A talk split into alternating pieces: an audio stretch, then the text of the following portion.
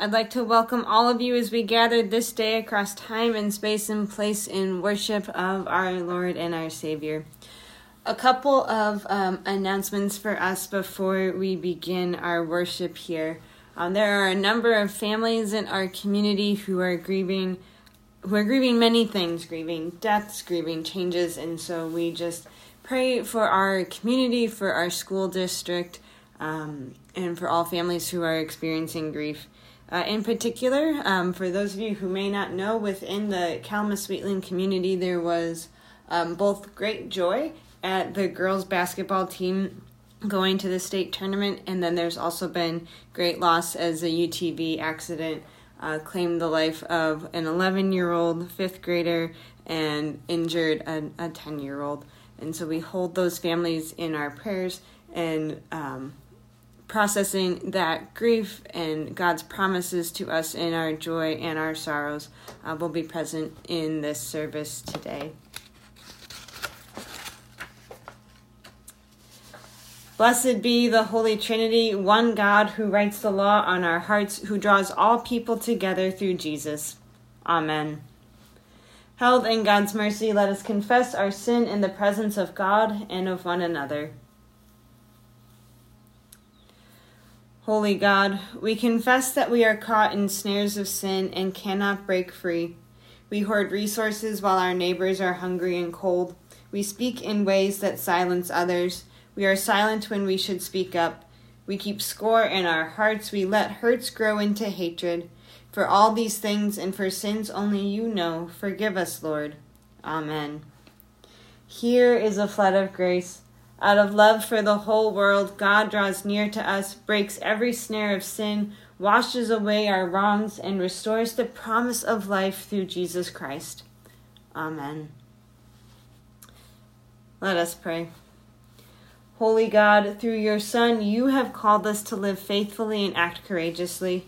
Keep us steadfast in your covenant of grace and teach us the wisdom that comes only through Jesus Christ our Savior and Lord, who lives and reigns with you in the Holy Spirit, one God, now and forever. Amen. Our first reading today comes from Paul's first letter to the church at Corinth. For the message about the cross is foolishness to those who are perishing, but to us who are being saved it is the power of God. For it is written, I will destroy the wisdom of the wise, and the discernment of the discerning I will thwart. Where is the one who is wise? Where is the scholar? Where is the debater of this age? Has not God made foolish the wisdom of the world? For since in the wisdom of God the world did not know God through wisdom, God decided through the foolishness of the proclamation to save those who believe. For Jews ask for signs and Greeks desire wisdom, but we proclaim Christ crucified, a stumbling block to Jews and foolishness to Gentiles, but to those who are the called, both Jews and Greeks, Christ the power of God and the wisdom of God. For God's foolishness is wiser than human wisdom, and God's weakness is stronger than human strength. In the word of the Lord. Thanks be to God. This is the Holy Gospel according to John, the second chapter. Glory to you, O Lord. The Passover of the Jews was near, and Jesus went up to Jerusalem. In the temple, he found people selling cattle, sheep, and doves, and the money changers seated at their tables. Making a whip of cords, he drove all of them out of the temple with the sheep and the cattle. He also poured out the coins of the money changers and overturned their tables. He told those who were selling the doves, Take these things out of here. Stop making my father's house a marketplace. His disciples remembered that it was written, Zeal for your house will consume you. The Jewish leaders then said to him, What sign can you show us for doing this? Jesus answered them, Destroy this temple, and in three days I will raise it up. The Jewish leaders then said, This temple has been under construction for forty six years, and will you raise it up in three days? But Jesus was speaking of the temple of his body. After he was raised from the dead, his disciples remembered that he had said this, and they believed the scripture and the word that Jesus had spoken. The gospel of our Lord. Praise to you, O Christ. There are so many times in life where we want to have easy emotions where we just want to feel completely happy or completely sad. Unfortunately, not only is that not always the case, it is usually rarely the case. And in this week in particular, our community of Calamus and Wheatland has found itself in that chaotic gray space of feelings. For many of us, we have found ourselves in between two extremes of emotions. We have felt the wonderful high of the Cal Wheat girls basketball team going to state for the first time in school history. And we are feeling the tragedy of the UTV accident where one was killed and another was injured. And both of these events ripple in our lives and the lives of those we love in joyful and painful ways all at once. We may feel torn that we cannot fully celebrate one event and cannot fully grieve another. We may not feel connected to either situation, and then we are struggling with how to care for and support people we love as the body of Christ.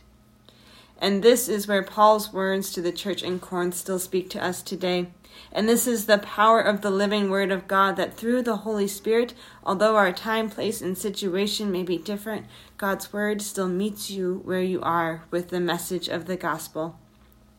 Paul writes, But we proclaim Christ crucified to a church trying to figure out how to be church together as a message of promise and unity. And dear siblings, we too proclaim Christ crucified. And may Paul's words be a comfort to us as we, led by the Spirit, figure out how to be church to each other and to our community. We proclaim Christ crucified and risen for you, for each of us, for the boy who was killed, for all who are affected, and for the whole world. As Paul says, this is foolish.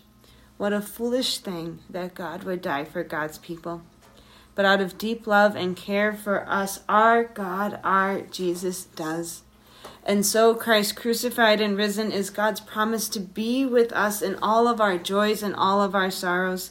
There is no emotion or feeling you have that God cannot handle. God is big enough for all of it, and God invites us to feel all of it from joy to anger to sadness to everything in between. Christ crucified and risen is God's unimaginable love for us.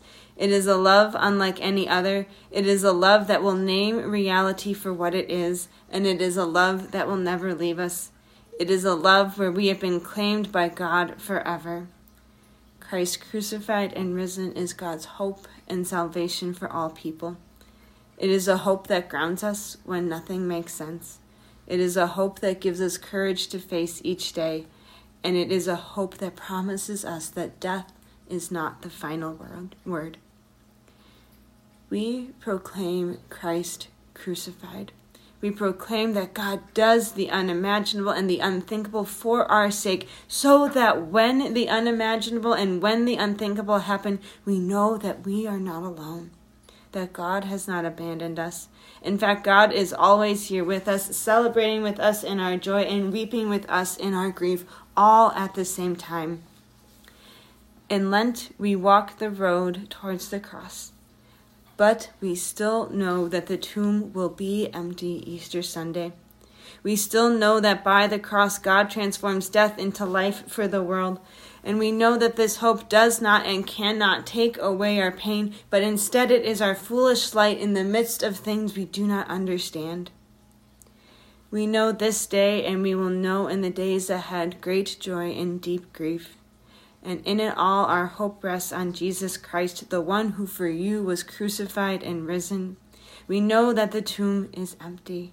And we know that one day there will be no tomb at all, and God's kingdom will reign endlessly forever. And we hope in the mystery of our faith that for you and for us all, Christ has died, Christ has been risen and Christ will come again. Amen. Let us sing together the hymn, In the Cross of Christ I Glory.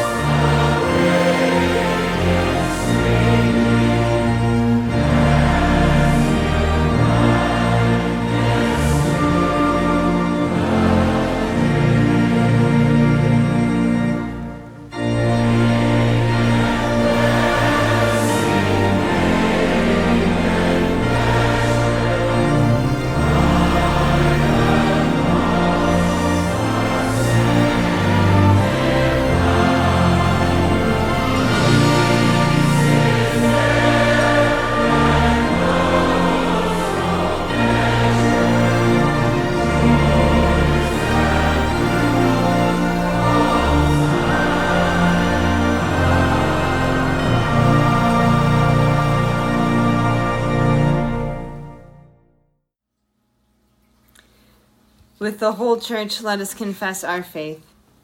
I believe in God, the Father Almighty, creator of heaven and earth.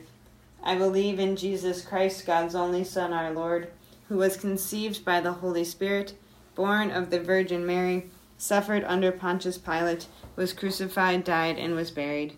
He descended into the dead. On the third day he rose again. He ascended into heaven. He is seated at the right hand of the Father and he will come to judge the living and the dead. I believe in the Holy Spirit, the Holy Catholic Church, the communion of saints, the forgiveness of sins, the resurrection of the body, and the life everlasting. Amen. Lord, remember us in your kingdom and teach us to pray. Our Father, who art in heaven, hallowed be thy name. Thy kingdom come, thy will be done, on earth as it is in heaven. Give us this day our daily bread, and forgive us our trespasses, as we forgive those who trespass against us. And lead us not into temptation, but deliver us from evil. For thine is the kingdom, and the power, and the glory, forever and ever. Amen. May Almighty God, the Father, the Son, and the Holy Spirit bless you now and forever. Amen. Go in peace. Christ is with you. Thanks be to God.